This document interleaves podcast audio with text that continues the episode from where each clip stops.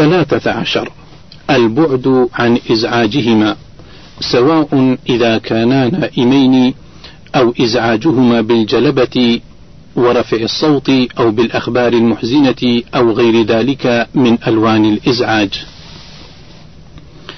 أربعة عشر تجنب الشجار وإثارة الجدل أمامهما وذلك بالحرص على حل المشكلات مع الإخوة وأهل البيت عموما بعيدا عن أعينهما.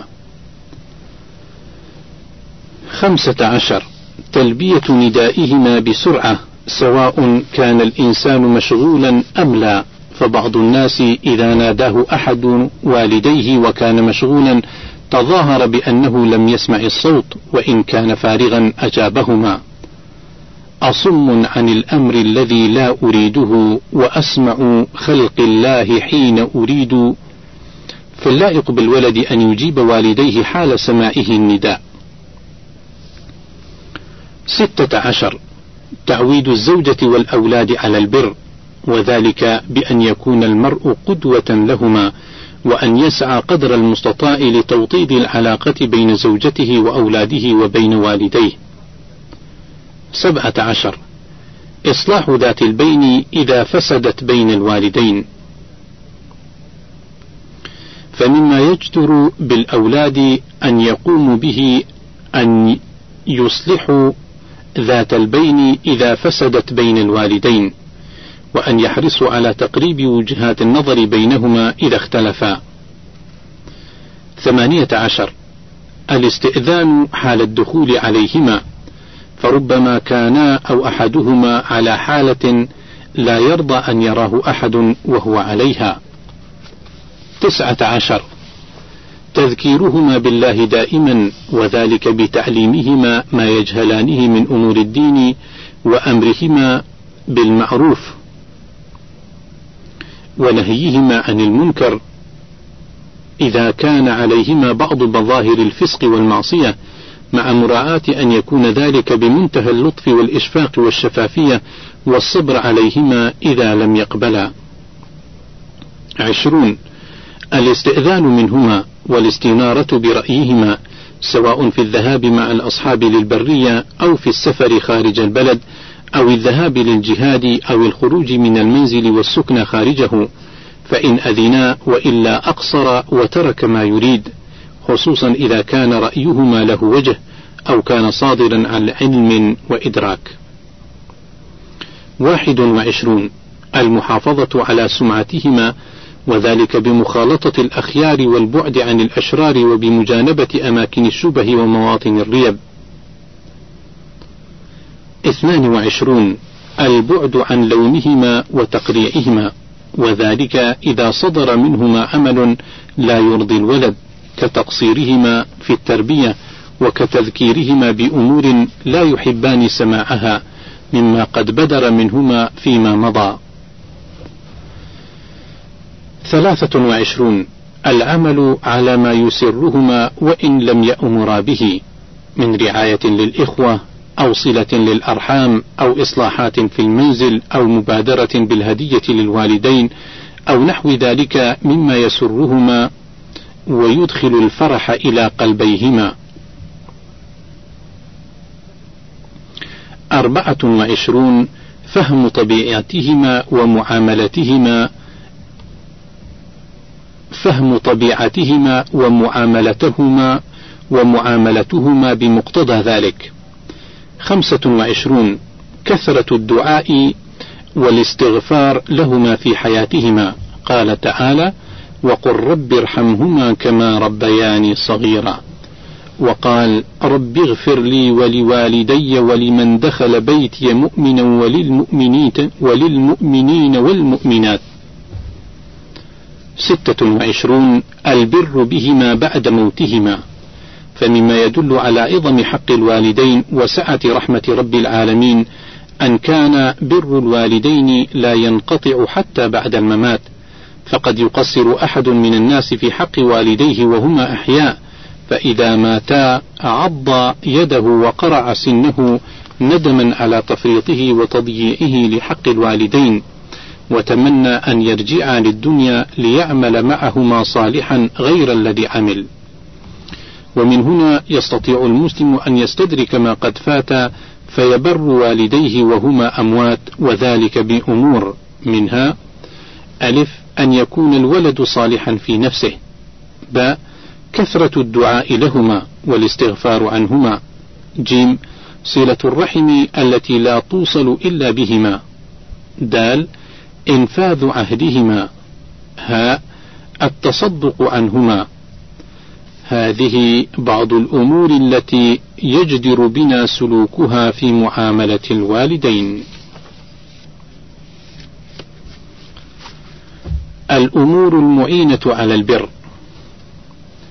بر الوالدين نعمة من الله عز وجل يمن بها على من يشاء من عباده، وهناك أمور تعين الإنسان على بر والديه إذا أخذ بها وسعى إليها، فمن ذلك ما يلي: واحد الاستعانة بالله عز وجل، وذلك بإحسان الصلة به عبادة ودعاء والتزاما بما شرع عسى أن يوفقك ويعينك على برهما. اثنان استحضار فضائل البر وعواقب العقوق، فإن معرفة ثمرات الأشياء واستحضار حسن عواقبها من أكبر الدواعي إلى فعلها وتمثلها والسعي إليها. كذلك النظر في عواقب العقوق وما يجلبه من هم وغم وحسرة وندامة كل ذلك مما يعين على البر ويقصر عن العقوق.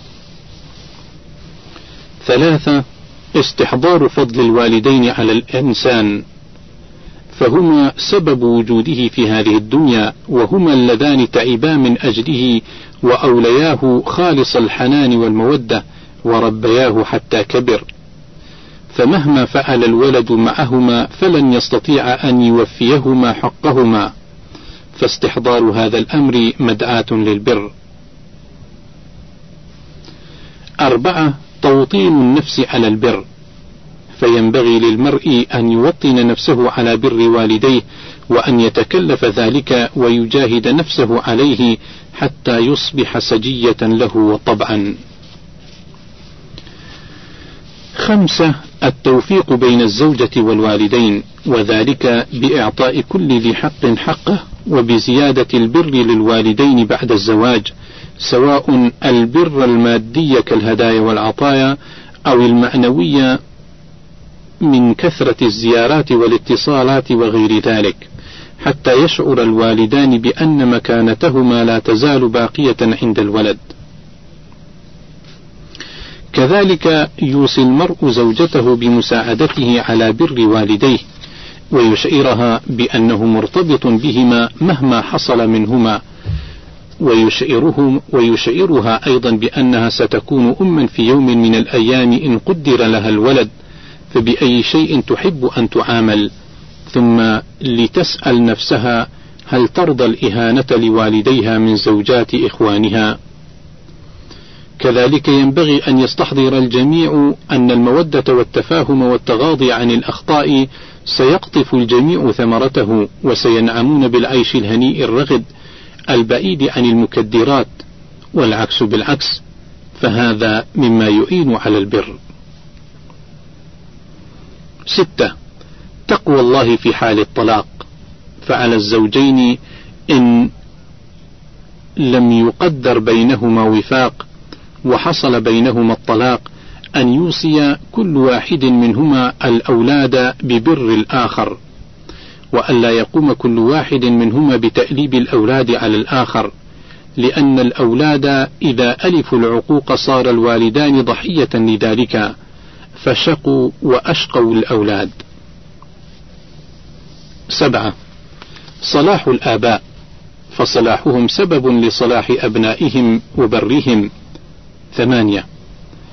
التواصي بالبر وذلك بتشجيع البررة وتذكيرهم بفضائل البر ونصح العاقين وتذكيرهم بعواقب العقوق. تسعة إعانة الأولاد على البر وذلك بأن ينبعث الآباء لإعانة أولادهم على البر وذلك بتشجيعهم وشكرهم والدعاء لهم عشرة أن يضع الولد نفسه موضع الوالدين فهل يسرك أيها الولد غدا إذا أصابك الكبر ووهن العظم منك واشتعل الرأس شيبا وعجزت عن الحراك أن تلقى من أولادك المعاملة السيئة والإهمال القاسي والتنكر المحض. أحد عشر. قراءة سير البارين بوالديهم فهذا مما يشحذ الهمة ويذكي العزيمة ويبعث على البر. اثنى عشر. استشعار فرح الوالدين بالبر وحزنهما وحزنهما بالعقوق.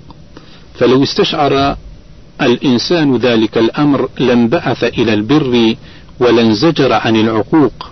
وصدق من قال لو كان يدري الإبن أية غصة قد جرعت أبويه بعد فراقه أم تهيم بوجده حيرانة وأب يسح الدمع من آماقه يتجرعان لبينه غصص الردى ويبوح ما كتماه من أشواقه لرثى لأم سل من أحشائها وبكى لشيخ هام في آفاقه ولبدل الخلق ولبدل الخلق الأبي بعطفه وجزاهما بالعذب من أخلاقه. ها هو بر الوالدين. وهذه هي الآداب التي يجدر بنا مراعاتها معهما. وهذه أسباب وأمور وأمور تعين على البر. فما أحرانا بمراعاة تلك الآداب وما أجدرنا بالأخذ بهذه الأسباب عسى أن نكون من الأبرار الأخيار الذين إذا دعوا الله استجاب لهم وإذا استغفروه غفر لهم. فيا لشرف هؤلاء ويا لسؤددهم ولا ويا لعظم حظهم. ثم ليكن لنا في الأنبياء والمرسلين ومن تبعهم بإحسان إلى يومنا هذا قدوة حسنة في هذا الشأن. فلقد ضربوا أروع الأمثلة في بر الوالدين. فرفع الله منزلتهم في الدارين وأعلى ذكرهم في الخالدين. وإليك فيما يلي بعض النماذج العطرة والقصص الرائعة التي يضوع عبيرها ويفوح شذاها مع تقادم الأزمان عليها لأناس بررة أخيار وفقوا لبر والديهم لعلها تحرك في نفوسنا جوانب الخير وتدفعها إلى الإحسان والبر. نماذج من قصص البر.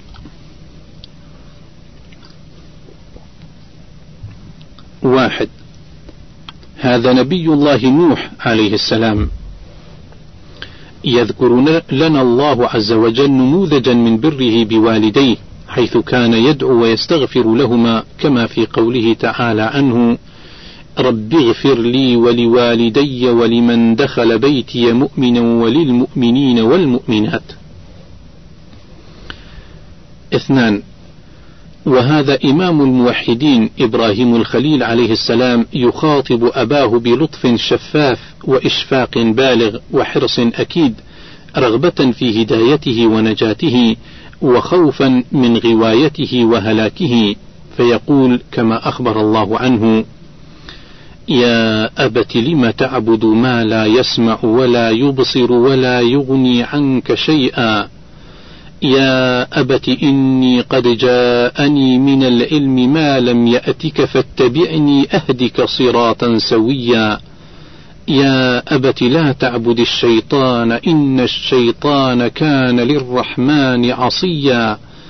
يا أبت إني أخاف أن يمسك عذاب من الرحمن فتكون للشيطان وليا. لقد خاطب والده بتلك الكلمات المؤثرة والعبارات المشفقة التي تصل إلى الأعماق وتنفذ إلى مسارب الدماء. ولولا أنها وجدت قلبا قاسيا عاسيا أغلف أسود لأثرت به وكانت سببا في هدايته ونجاته. ثلاثة وهذا إسماعيل بن إبراهيم عليهما السلام يضرب أروع أمثلة البر في تاريخ البشرية وذلك عندما قال له أبوه يا بني إني أرى في المنام أني أذبحك فماذا كان رد الولد الصالح؟ هل تباطأ أو تكاسل أو تردد وتثاقل؟ لا بل قال كما أخبر الله تعالى عنه يا أبت افعل ما تؤمر ستجدني إن شاء الله من الصابرين. وقد ورد أن إبراهيم عليه السلام لما تيقن مما رأى في منامه قال لابنه يا بني خذ الحبل والمدية وانطلق إلى هذا الشعب نحتطب. فلما خلا به في شعب ثبير أخبره بما أمر به. فلما أراد ذبحه قال له يا أبت أشدد رباطي حتى لا أضطرب. واكفف عني ثيابك حتى لا يصيبها الدم فتراه أمي. واشحذ شفرتك وأسرع في السكين على حلقي. ليكون أهون علي. إذا أتيت أمي فاقرأ عليها السلام مني. قال إبراهيم نعم العون أنت يا بني. ثم أقبل عليه وهما يبكيان. ثم وضع السكين على حلقه فلم تحز. فشحذها مرتين أو ثلاثا بالحجر فلم تقطع. فقال الابن عند ذلك يا أبت كبني على وجهي فإنك إن نظرت إلى وجهي رحمتني وأدركت وأدركتك رقة تحول بينك وبين أمر الله تعالى وأنا لا أنظر إلى الشفرة فأجزع. ففعل ذلك إبراهيم عليه السلام ووضع السكين على قفاه فانقلب السكين ونودي يا إبراهيم قد صدقت الرؤيا. أربعة. وهذا عيسى بن مريم عليه وعلى أمه السلام. يأتيه الثناء العطر والتبجيل العظيم من ربه وهو ما يزال في المهد بأنه بار بأمه ويقرن هذا بعبوديته لربه عز وجل. قال سبحانه عنه وبرا بوالدتي ولم يجعلني جبارا شقيا. وإذا أنعمنا النظر في سيرة السلف الصالح وجدنا صفحات مشرقة تدل على شدة اهتمامهم ببر الوالدين فمن ذلك ما يلي. واحد هذا أبو هريرة رضي الله عنه كان يستخلفه مروان وكان يكون بذي الحليفة فكانت أمه في بيت وهو في آخر فإذا أراد أن يخرج وقف على بابها وقال السلام عليك ورحمة الله وبركاته. فتقول وعليك السلام ورحمة الله وبركاته. فيقول رحمك الله كما ربيتني صغيرا. فتقول ورحمك الله كما بررتني كبيرا. ثم إذا أراد أن يدخل صنع مثل ذلك. اثنان. وهذا ابن عمر رضي الله عنهما لقيه رجل من الأعراب بطريق مكة فسلم عليه عبد الله بن عمر وحمله على حمار كان يركبه وأعطاه عمامة كانت على رأسه. قال ابن دينار فقلنا له أصلحك الله إنهم الأعراب وهم يرضون باليسير. فقال عبد الله ابن عمر إن أبا هذا كان ودا لعمر بن الخطاب رضي الله عنه وإني سمعت رسول الله صلى الله عليه وسلم يقول إن أبر البر صلة الولد أهل ود أبيه. رواه مسلم وأبو داود. ثلاثة. وعن أم المؤمنين عائشة رضي الله عنها قالت قال رسول الله صلى الله عليه وسلم دخلت الجنة فسمعت فيها قراءة فقلت من هذا؟ قالوا حارثة بن النعمان. كذلكم البر كذلكم البر وكان أبر الناس بأمه. رواه الإمام أحمد وصححه الحاكم ووافقه الذهبي. أربعة وعن أبي عبد الرحمن الحنفي قال رأى كهمس بن الحسن عقربا في البيت فأراد أن يقتلها أو يأخذها فسبقته فدخلت في جحر فأدخل يده في الجحر ليأخذها فجعلت تضربه. فقيل له ما أردت إلى هذا؟ قال إني أحمد وكانت هذه يمينه يعني والله خفت أن تخرج من الجحر فتجيء إلى أمي فتلدغها. خمسة. وهذا أبو الحسن علي بن الحسين بن علي بن أبي طالب رضي الله عنه وهو المسمى بزين العابدين وكان من سادات التابعين. كان كثير البر بأمه حتى قيل له إنك من أبر الناس بأمك ولا نراك تآكل أمك. فقال أخاف أن تسير يدي إلى ما قد سبقت عينها إليه فأكون قد حققتها. ستة. قال هشام بن حسان حدثتني حفصة بنت سيرين قالت كانت والدة محمد بن سيرين حجازية وكان يعجبها الصبغ وكان محمد إذا اشترى لها ثوبا اشترى ألين ما يجد فإذا كان عيد صبغ لها ثيابا وما رأيته رافعا صوته عليها كان إذا كلمها كالمصغي. وعن بعض آل سيرين قال ما رأيت محمد بن سيرين يكلم أمه قط إلا وهو يتضرع. وعن ابن عون أن محمدا كان إذا كان عند أمه لو رآه رجل ظن أن به مرضا من خفض كلامه عندها.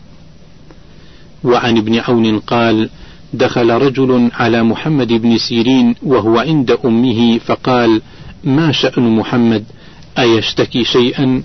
قالوا لا ولكن هكذا يكون عند أمه. سبعة روى جعفر بن سليمان عن محمد بن المنكدر أنه كان يضع خده على الأرض ثم يقول لأمه قومي ضعي قدمك على خدي. ثمانية. وعن ابن عون المزني أن أمه نادته فأجابها فعلى صوته صوتها فأعتق رقبتين. تسعة. وقيل لعمر بن ذر كيف كان بر ابنك بك؟ قال ما مشيت نهارا قط إلا مشى خلفي ولا ليلا إلا مشى أمامي ولا رقى سطحا وأنا تحته. وحضر صالح العباسي مجلس المنصور وكان يحدثه ويكثر من قوله أبي رحمه الله. فقال له الربيع لا تكثر الترحم على أبيك بحضرة أمير المؤمنين.